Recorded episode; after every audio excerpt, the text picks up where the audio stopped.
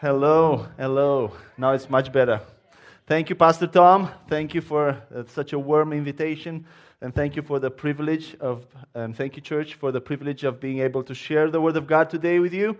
It's an honor and it's a privilege to be here. And I thank you for your hospitality and for your, for your warm uh, welcome. Um, I've known Pastor Tom and his family for many years. He's been uh, doing conferences and missions in Romania. And by the way, if you're wondering, my accent is Romanian. So I hope, I hope you'll be able to understand me. So he, Tom and Julie and his family, they've been doing missions in Romania for many years, 10, 15 years, and that's where I met them. And then he's been my professor in uh, the Bible College, Grace College of Divinity. And when we immigrated here seven years ago, they are, they've been, him and their children, they've been like our second family here in the United States, and they helped us. They had a tremendous input in our lives along the years, in our education, spiritual growth, and I thank, I am so grateful for them and for their input in our lives. And thank you, thank you again, Pastor Tom. And uh, my name is Edward, for those who don't, uh, don't know me or I didn't introduce myself. Uh, I've been married 12 years with a beautiful woman named Natalia, and uh, my son, I have, we have a son together of two, years, two years and a half. His name is Justin Christopher. Here they are. They are not with me now. I'm by myself. I came here with work, but they are back home in Italy. Uh, and we traveled and lived all over the places. In here for three years and a half, then in Dallas for two years, California two years, and Italy two years. So hopefully this year we'll be back to the States uh, if uh, God, God helps us. Um, praise God. So, I'm, as I said, I'm honored to, pray, to share the Word of God because I am excited about the Word of God. The Word of God is my passion. You know why? Because the Word of God is foolishness for other people who don't know God, but for us who believe, it is the power of God for change, for salvation, for healing, for protection, for uh, uh, holiness, uh, and uh, the word of the cross, it's our power, it's the power of God in our lives. And as Pastor Tom said, as a church, we are, in, for those who were not here last Sunday, we are in a series called Operating System. And as it happens, I'm an IT guy, and I, I understood that there are, a lot of IT guys in this area. So that's my area of expertise IT or operating system databases mainly, and I got in conflict with a few guys here, the storage guys. um, um, uh, and most of you probably know that any operating system for computers or for phones, for our phones, it acts like a framework or a container, a wrapper of all the other applications that we use for our practical lives. Isn't that right? So the operating system is the base that gives us opportunity to use other applications. So whenever your operating system is slow and has bugs or has security vulnerabilities and viruses can come in, what happens? All your other applications are negatively affected. Isn't that right? And you are not able to function. You'll have slowdowns. You'll have all kinds of weird messages coming up to you. Windows will load up very slow. So your whole life indirectly will be affected. Your work, your efficiency, your quality of life. You will not be able to function, right?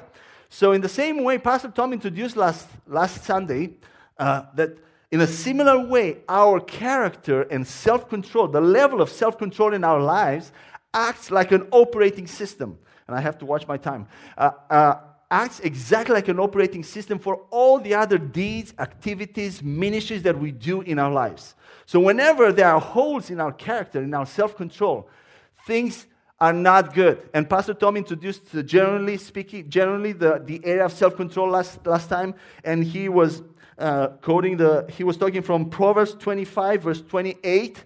If you can put it that would be great. I will read it. It says this A man without self control is like a city broken into and left without walls. And if you remember, he was talking about uh, the walls of the city and how important are the walls of a city. And whenever um, someone breaks through those walls, the city is defeated. So uh, and today we are going to talk about a more specific area of self control, and that is how to keep your cool, how to not have a bad temper, how to deal with a bad temper, with anger outbursts, and how to, if you have a problem in that area, you see that more often happening in our lives. This is what we're going to talk about today. And our main passage is from Proverbs 16 32, which says this Whoever is slow to anger is better than the mighty, and he who rules his spirit than he who takes a city. Other translations say, say, say this verse, and he who is able to control his temper is better than one who takes a city. You can be filthy rich. You can, be, you can have a lot of accomplishments in life, in ministry, and do all kinds of charitable things. But if you have a problem in the area of self control, it will not do you any good. It will cast a shadow on everything you do. It will undermine everything you are, your whole being. It will cast a shadow of shame, a shadow of, of, uh, of shame in everything you do. Because, and self control, Pastor Tom saying, self control is so vital in our lives, and it's usually the most difficult to acquire, to acquire a godly character, to build. Self control is not something that comes uh, overnight. Self control is something that you build day by day, day and night. You build, and you are in a continuous manner, you are involved in building your self control and building your defense, your city, your walls, the, the walls of your city. And if you, if you have a problem in that area, then it doesn't do, you need to, you need to by the grace of God, to, to ask Him to help you to grow. Amen. And today, we're, uh, my first point today, uh, what I want to talk to about before we get to the solution, what are the common roots or common causes of anger? Why do we get angry, and where do we usually get angry? There, I could find three places where do we usually get angry in our family, in our, with our kids, with our wife, with our spouse, wife, husband, then in our workplace, with our colleagues, with our bosses, and in the church with our brothers and sisters, with our leaders, pastors, because we're humans. And there's always an opportunity to get angry on someone uh, and to, to, to be angry on someone. And there can be multiple external reasons for you to get angry, like stress, financial uh, reasons, or maybe you are. Um, uh, over, you have overwhelming requirements of time, of energy at work, in, in the family.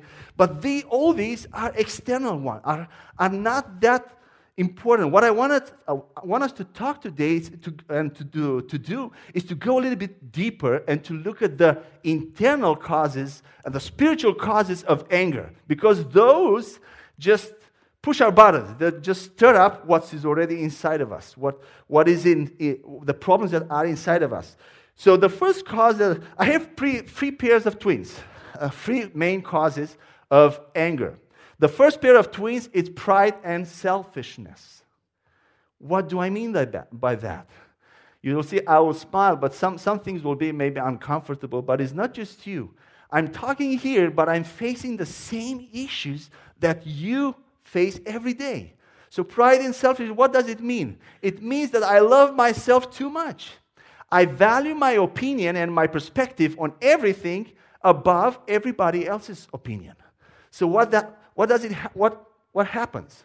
Whenever someone crosses you or says something different, you have an opportunity to get angry. Even if you don't say anything, you're like you're boiling inside, right? Am I right? So, and I met so many people like this, and to I met also a lot of gray hair people, uh, people in, the, in old age, who, who were supposed to be like at a certain level of maturity, you know? and that you would see them getting angry on even small things like, and even on kids, you know? And I was looking at them, you, you have so many years, you've walked with the Lord. And how can you, how, uh, I mean, you have some certain expectations. And I've, I've noticed something in life, and I, I, I'm still testing it. But you see, if, if you don't change while you're like uh, while you're younger, the more you advance in age, it will become more difficult for you to change. And the worst part of it is that you will start, you'll begin to not see it anymore. Others will see it around you, but you will not see it. And when they try to tell you something, then you, you burst out. You don't want anyone to touch you. And that's, I think, most prevalent. I see it in my life. I see it in so many people. It's like self, it's, I've, I, I, do, I do things the best way. I know best. I know better than my wife. I know better than my husband. I know better than my boss. I know better than my pastor, than my leader. Uh, he doesn't know anything, or he knows something, but I am better. So we don't say that, but in our minds, we so many times think, think like that. And that's a main reason why we get angry. And we maybe we say what? Second pair of, of twins, it's insecurity and jealousy. And if you remember, King Saul is a, a good example of this. King Saul with David, you know, when God appointed David, anointed David to be king, and King Saul got angry on him, got jealous on him. Why? Because King David started fighting the battles, started having victories, and women were starting, were beginning to shout that Saul was, has killed the thousands and David killed the tens of thousands.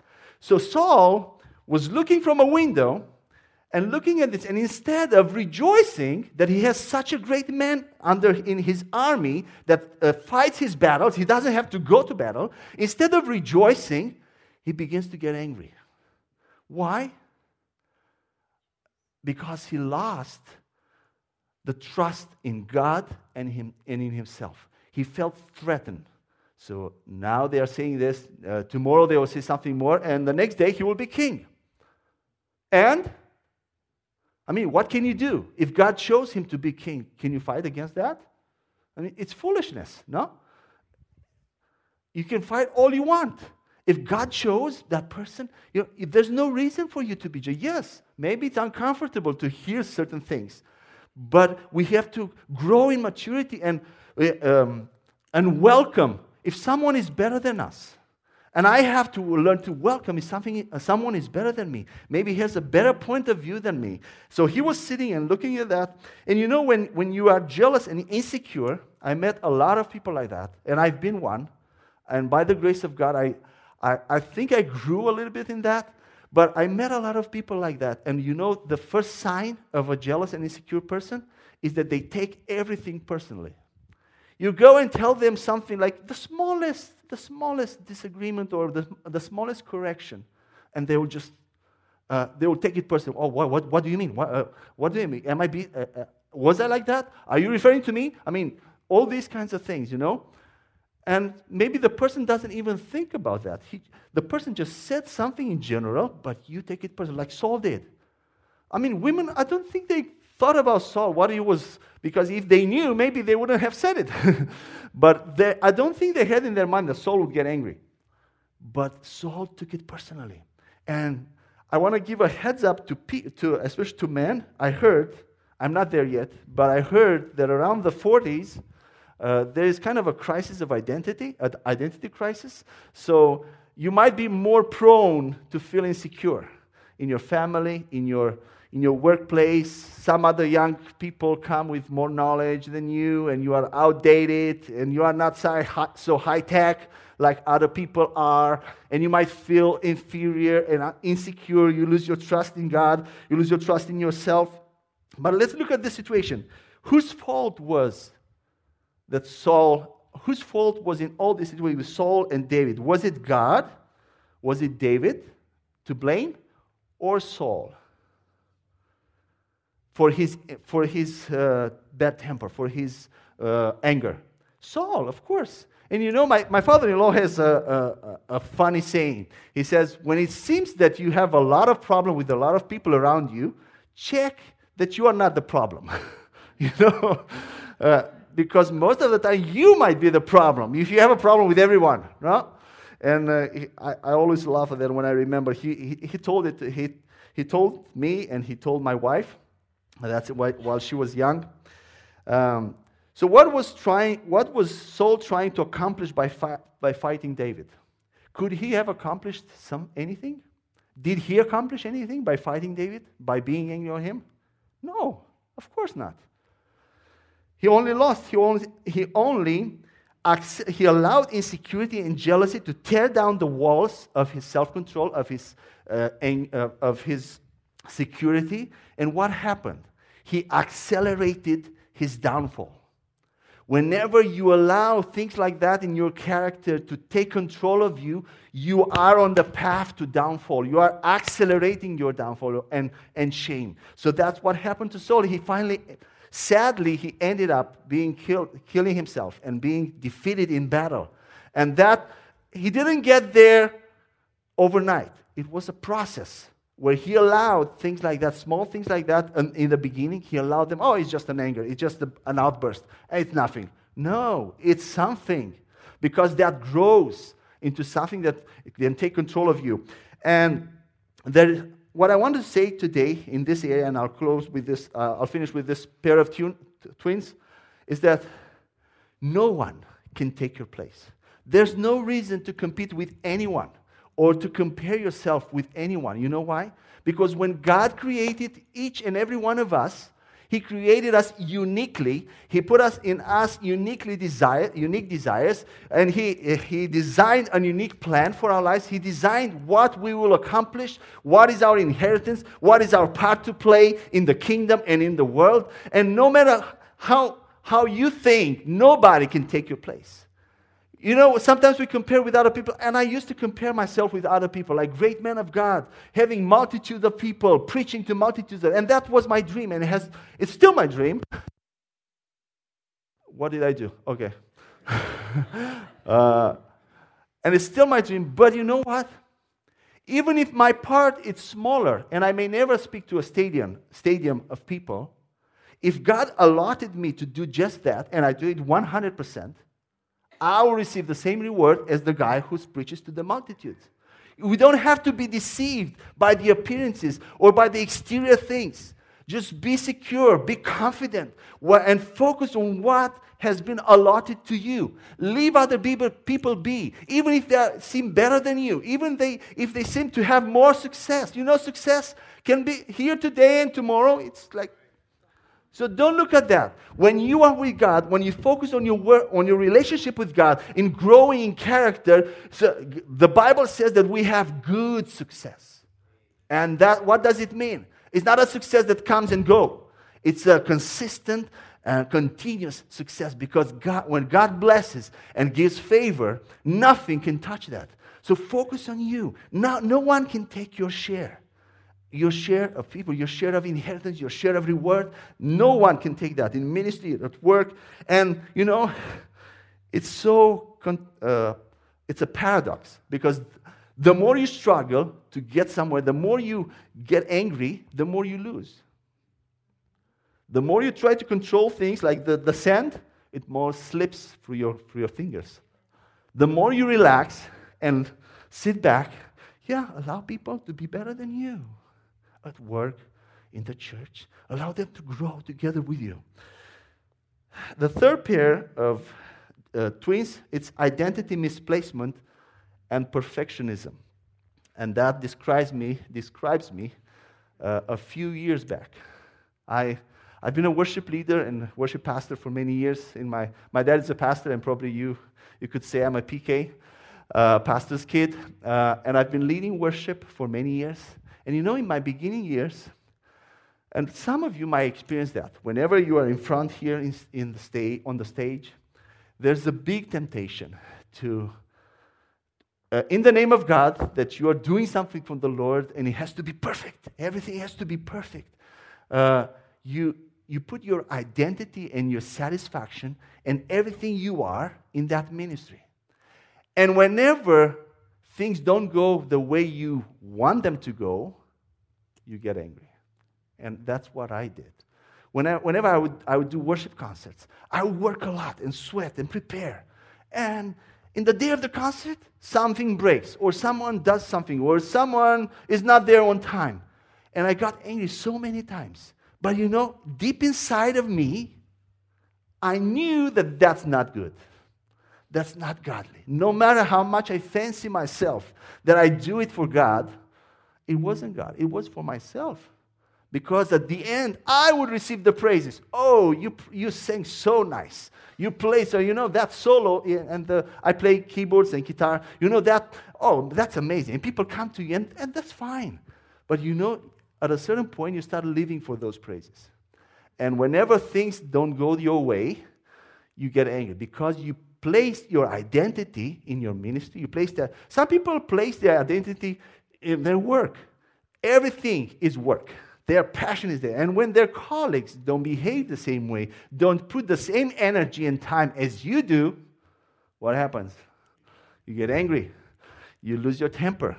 uh, on, a, or on some, somebody. So it's, and it took me years to take my identity from that ministry from, and from ministry in general. You know how God did it?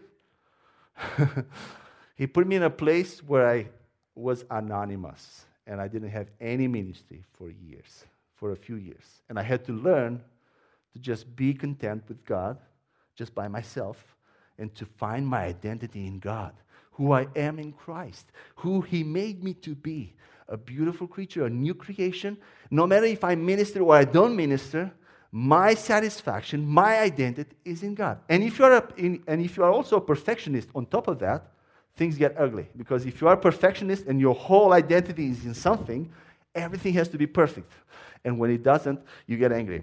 Now, let's focus on understanding the consequence. What happens when you get angry? Because that will answer the question why would you want to change? Why is so important to change and grow in, in self control? And, what are the, and uh, to answer that question, I'll talk a bit of, of a few consequences very briefly. The first thing that happens when you get angry and you lose your temper, you grieve the Holy Spirit.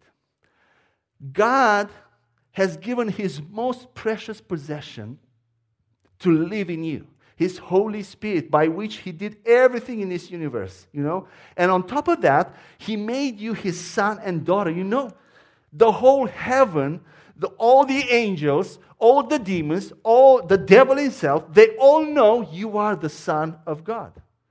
You know, one day we will judge angels. They look to us with respect. Whenever you lose your temper in a childish way, you bring shame to your father.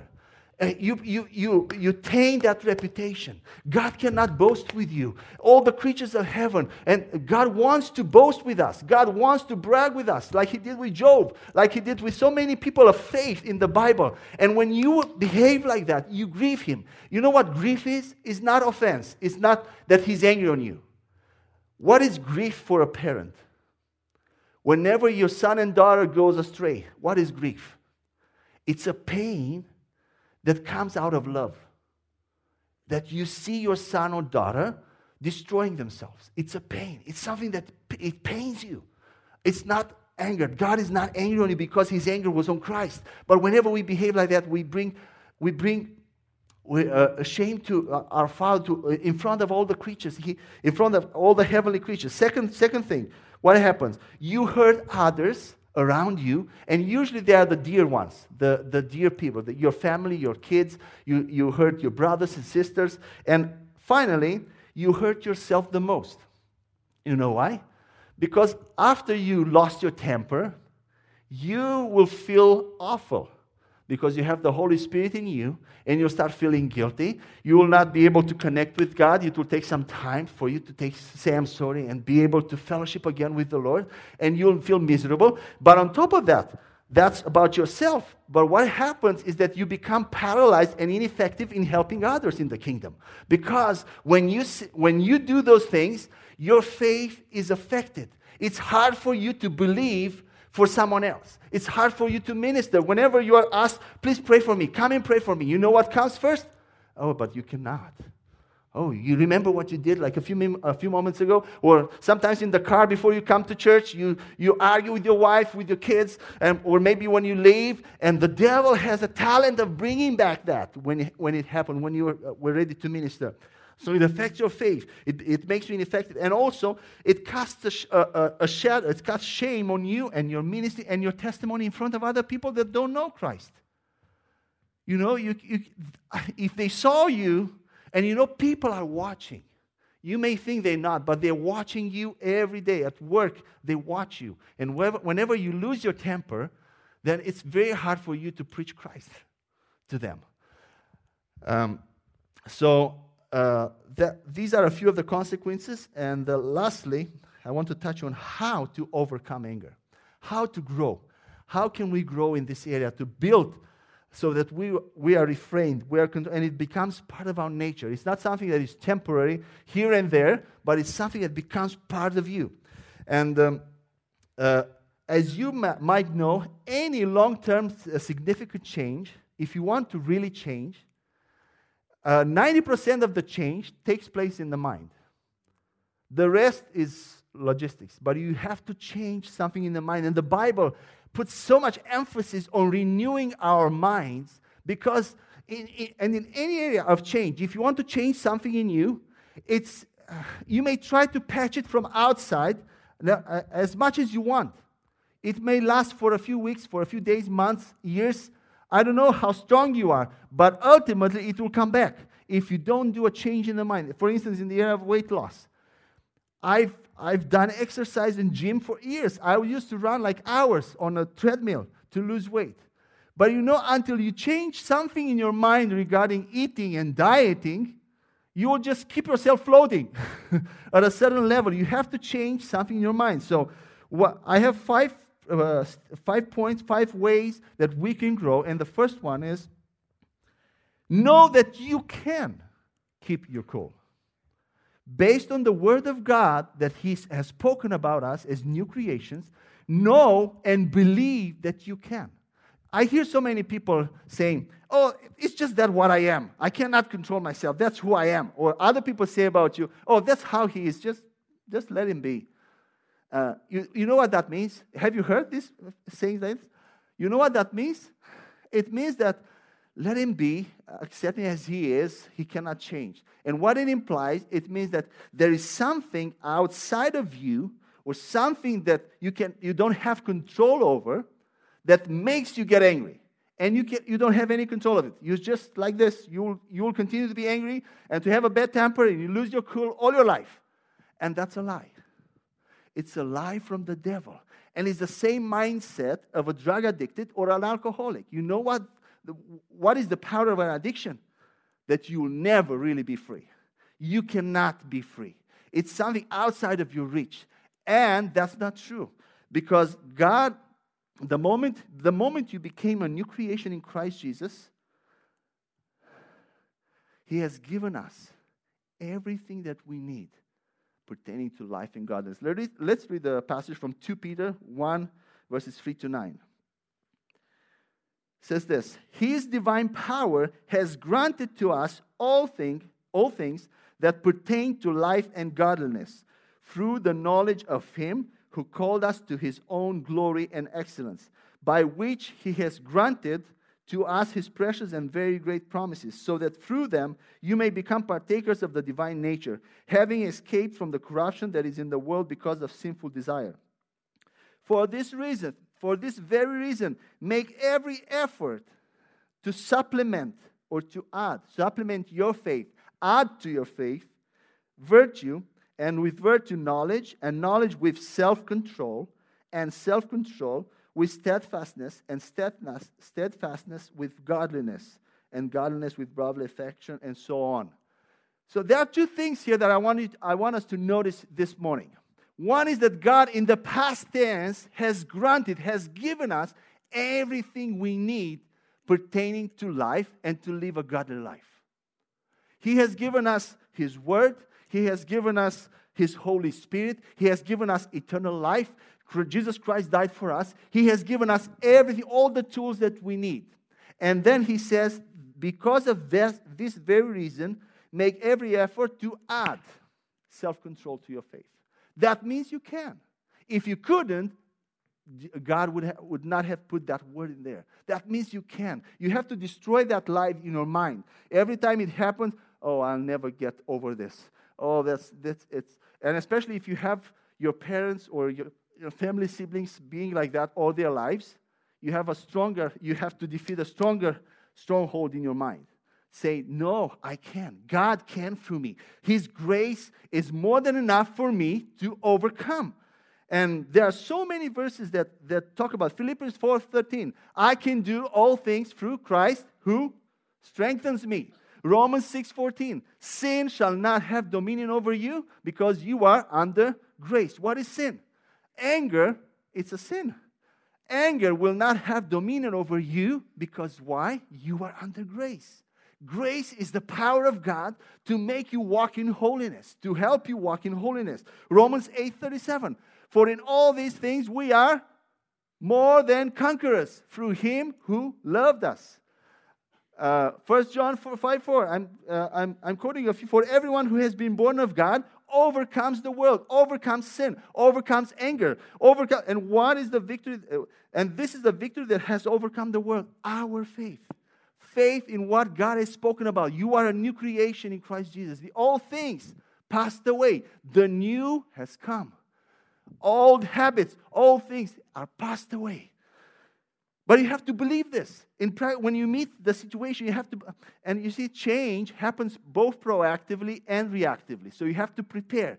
You have to prepare in advance. It's an everyday life. You don't change or grow in the moment when you're faced with a temptation. You grow in your mind, you change, you renew your mind before you get there. And when you renew your mind, the grace of God is released in your life to, to help you change. And uh, 1 Corinthians 10 13. A lot of people might not like this verse, but it says this No temptation has overtaken you that is not common to man. And God is faithful, and He will not let you be, let you be tempted beyond your ability. And with the temptation, He prepared a way for you to get out and to be able to endure it. So it's possible. Anything is possible. Mark 9 23 says, It's possible. You know, the only reason that you might feel overwhelmed and helpless, it's because we have two minds. And some of you know that. We have the conscious mind and we have the unconscious mind. And in the unconscious mind, uh, if, if some of you uh, listen to Caroline Leaf, she's a very famous doctor uh, in the science of the brain and the mind, and I like her sessions, I like very much. But she talks about the conscious mind and unconscious mind, some interesting facts. And all the, all the habits all the there, there are some this unconscious mind runs 99.9% of everything you are. And the rest is your conscious mind. So your mind the mind that needs to be renewed is not your conscious mind necessarily. It's the the, the habits the unconscious mind which you penetrate a little bit harder because it, there are habits and things that you build in years. Long-term memory feelings habits and the moment you, you build those habits, they start running your life. And that's why you feel overwhelmed because you build some habits that there are some like uh, automatic pilots. It's like uh, uh, you, and you have like systems, and they, uh, that's why you feel the urge to do certain stuff because you build that into you. So it takes time to amend. And she says that the conscious mind runs about 2,000 operations per second, while the unconscious mind runs 400 billions operations per, uh, per second. That's a quantum speed. Nobody in this world was able to, to, to reproduce this speed. And she said that we are like one foot in the spiritual realm and with one foot with the conscious mind in the material world because the, the way the unconscious mind functions, it's spiritual. It's like there's no distance, there's no space. Like 400 billion operations per second is it's more than the speed of light, and it's like all together.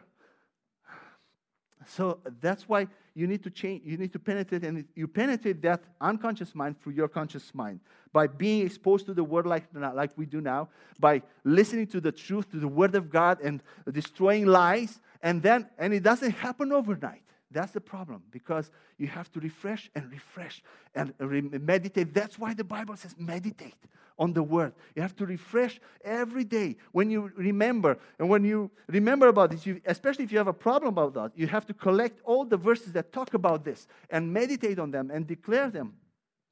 Um, so, and Caroline Leaf says that uh, to, to destroy uh, a habit or a wrong thought, it takes about three cycles of 21 days to destroy only one thought. So it's, it's not something that happens quickly, but it's possible. And it, you can do it. And I want to give an example here, uh, and that will elucidate what I'm talking about.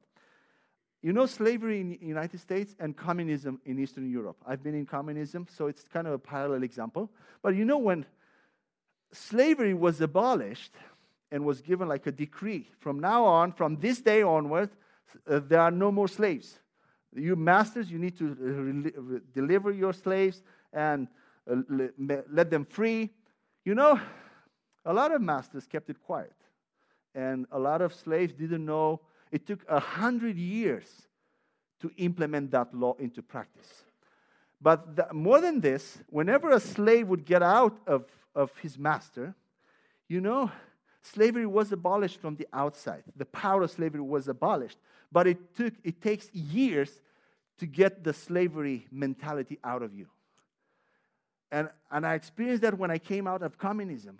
You, you, are, you are used with certain things to do. You are, you're, for instance, a slave. He will never rest. He will always be involved looking for his master going. He will not have he would not be free to choose what to eat, where to go, the freedom of, uh, of choice. He would not think of himself too much. He would think of his master. So it would take time to know all, all of a sudden, oh, I can rest. I can sleep as much as I want. I don't have to go to work today. I mean, it takes time until you change. And that's exactly what happened to us. When we were saved, our spirits have been recreated. They are holy, they are righteous, but our minds and our bodies still are catching up. And we, that's, that's why the Bible says renew our mind. So uh, um, when uh, I want you to, at this point, believe and know that you can. Second, confess what the word says. You know, what is the moment where the greatest power of God, the moment in your life when the greatest power of God was manifested? Which, which moment do you think it is?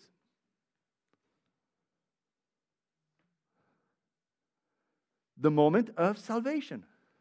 What happened then? You, you were transferred, Colossians 1:13, from darkness to light, from death to life. Your whole spirit has been recreated. And that's that's you have been resurrected to life to the life of God, to, to be alive to righteousness. That's the greatest miracle and the greatest power is manifested at that moment. You don't see it outside, but that's what happened in the natural, in the spiritual. In a second, a split second, you have become a son of God who is seated with Christ in the, uh, in the heavenly places at the right hand of the Father. You have received authority over devils, over the world, over habits, sinful habits, over uh, sinful things. And in, in a split second. How did you get there? Romans 10, 9 to 10 says this Because if you confess with your mouth that Jesus is Lord and believe in your heart that God raised him from the dead, you will be saved. For with the heart one believes and is justified, and with the mouth he confesses and is saved. So you believed, and then you spoke. And that speech, that declaration, got you saved. In the same way, we believe in what the verses that I said, we declare. There was a song here saying, We declare God is our victory, and He is here. Declaration and confession has a huge role. That's what gives us. So, whenever, before you get to the moment of temptation, take time to declare those verses to personalize to you, like I did. Sin does not have dominion over me because I am under grace. I can do all things through Christ who strengthens me. There's no temptation that will overtake me beyond my ability. And God, who is faithful, has prayed. That's how I pray. That's how you should pray. And you strengthen yourself. And whenever you cannot, whenever you face temptation, you cannot not remember what you have declared, what you built inside of you. And that's when you speak those things you speak the word of God, which releases grace and power to change. Third thing, third, the, the, the rest of the steps are, are shorter. Learn, the third one, learn to hate the source and, and the consequences of bad anger. What is the source of anger? It's an effect of sin entering into the world. It's a, an act of darkness. It comes from the devil yeah, we might do it, and not, it's not always the devil making us angry. In fact, most of the times. But acting in losing our temper, it's an act of darkness, and that should make you angry, angry in a holy way. Like, I need to solve this. I need to. I cannot continue to do this because God, my Father, loves me. My Father wants me to walk like Him, to represent Him with honor. Anger never, never, never brings anything good out of it. If you think you bring, it will bring something, it will never bring anything good out of it.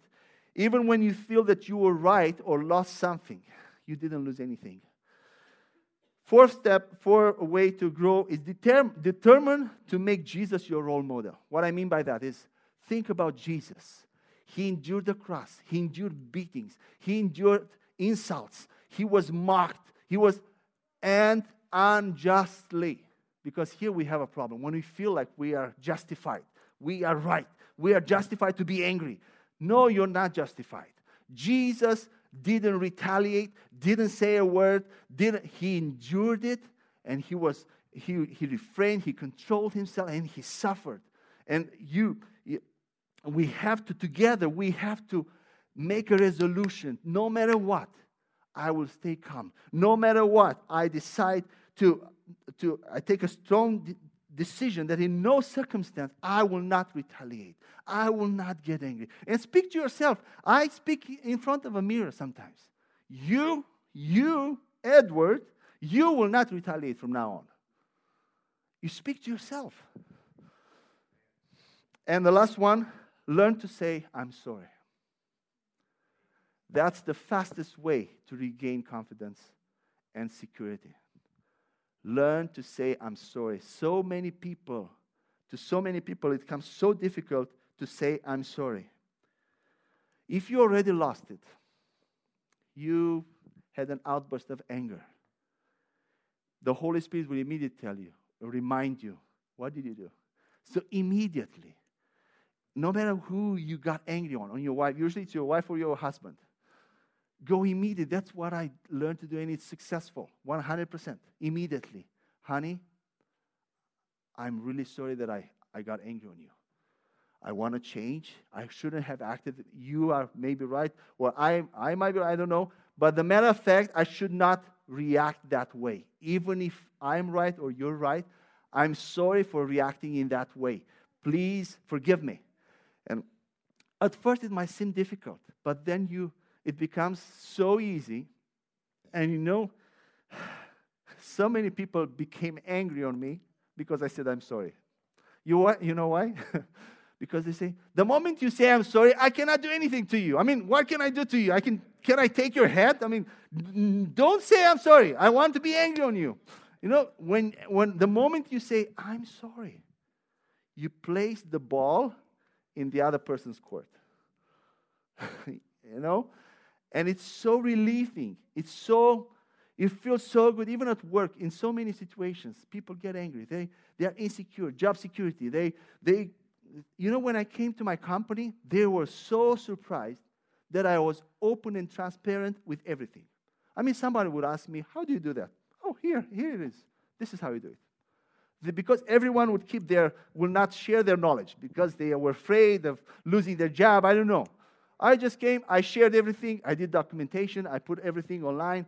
And the more I did that, the more my job be, uh, became secure because everybody wants me.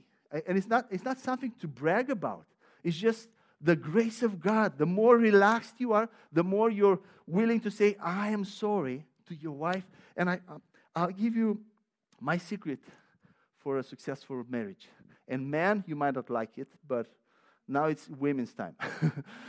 uh, you know Ephesians 5.25? I'm talking about, I'll, I'll finish with three examples. Uh, in the family, in ministry, at work. You know, in family, Ephesians 5.25 says, Husbands, love your wives as Christ loved his church and gave himself up for the church. You know what that means to me? That whenever a conflict happens in the family between me and my wife, no matter who is to blame.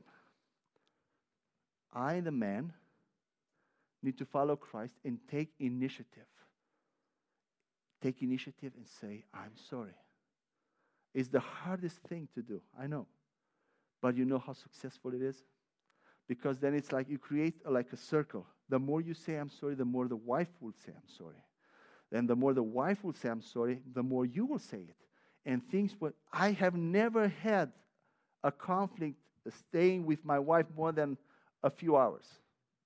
I mean, a few hours exaggerated. In 12 years. Because that's a secret. You give yourself up. Even if you weren't right, you were right.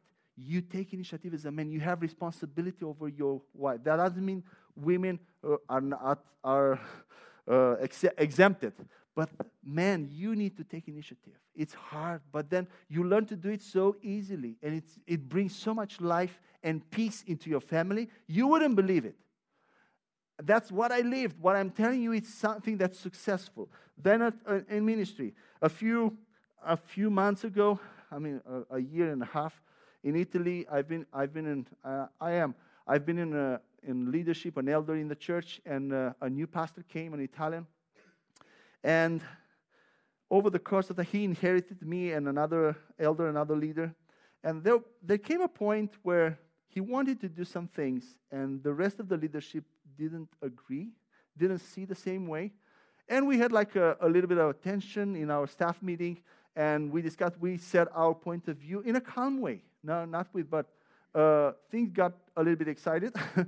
and um, we said, Pastor, it's good what, you want to say, but we see, we've been here the, and we see this more of a need of something else. Anyway, and the meeting didn't end in the, uh, in the best way that we have wanted.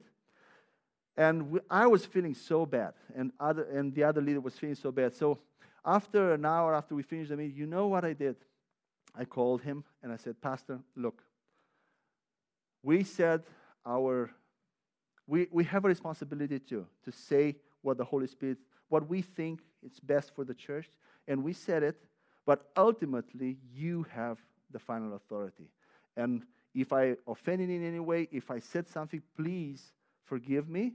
It's not now I'm out of my out of your way, and I will support you whatever you decide. But I want uh, things between us to be okay, to be peaceful. You know how much he appreciated, how much it it just put the fire off. Put the fire off. And the same in in in your work. And I'll close with eh, when someone takes your promotion. You've been wanting and waiting, and so many times it happens that someone else who doesn't even deserve it, in your perspective, takes your promotion. Psalm, you come with the word. Psalm 75, 6 verse to 7.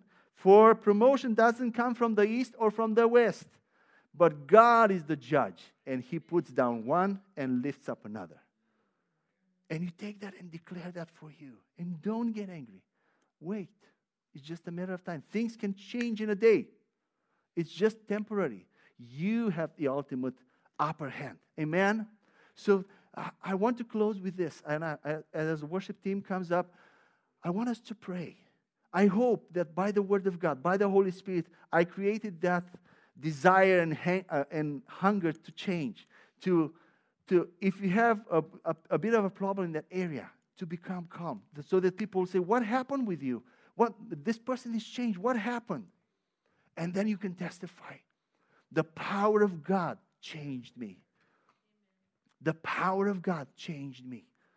And I am able now to, to control myself and to, to, to be usable, to be a, a vessel of honor in God's hands. And you'll see, you will be more used by the Holy Spirit whenever you feel those holes, those vulner, vulnerabilities, uh, those things that drag you down. Amen? Let's pray. Let's stand.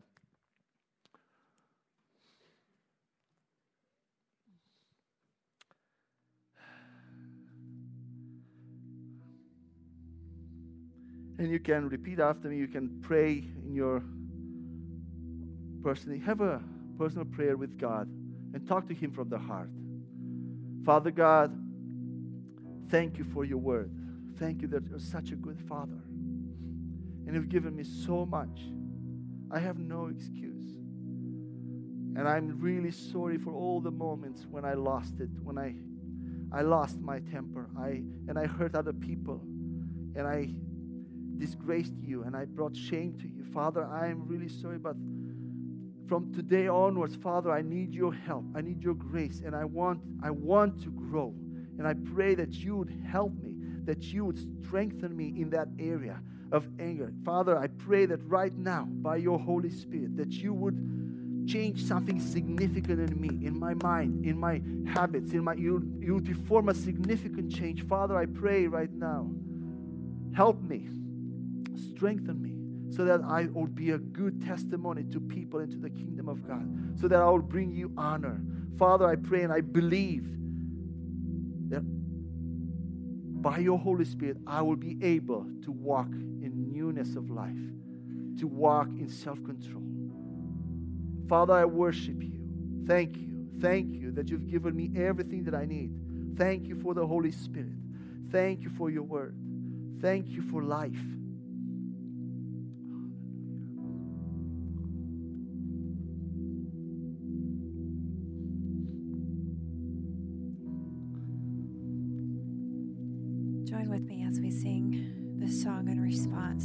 is speaking to us.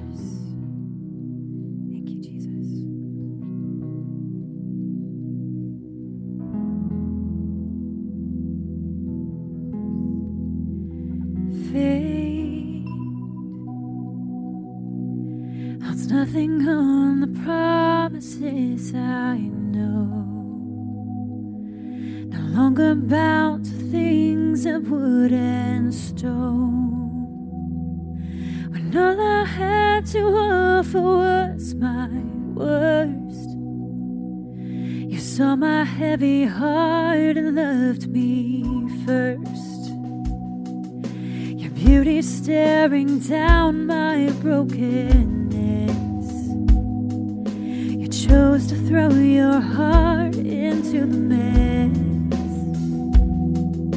Compassion crashing down upon my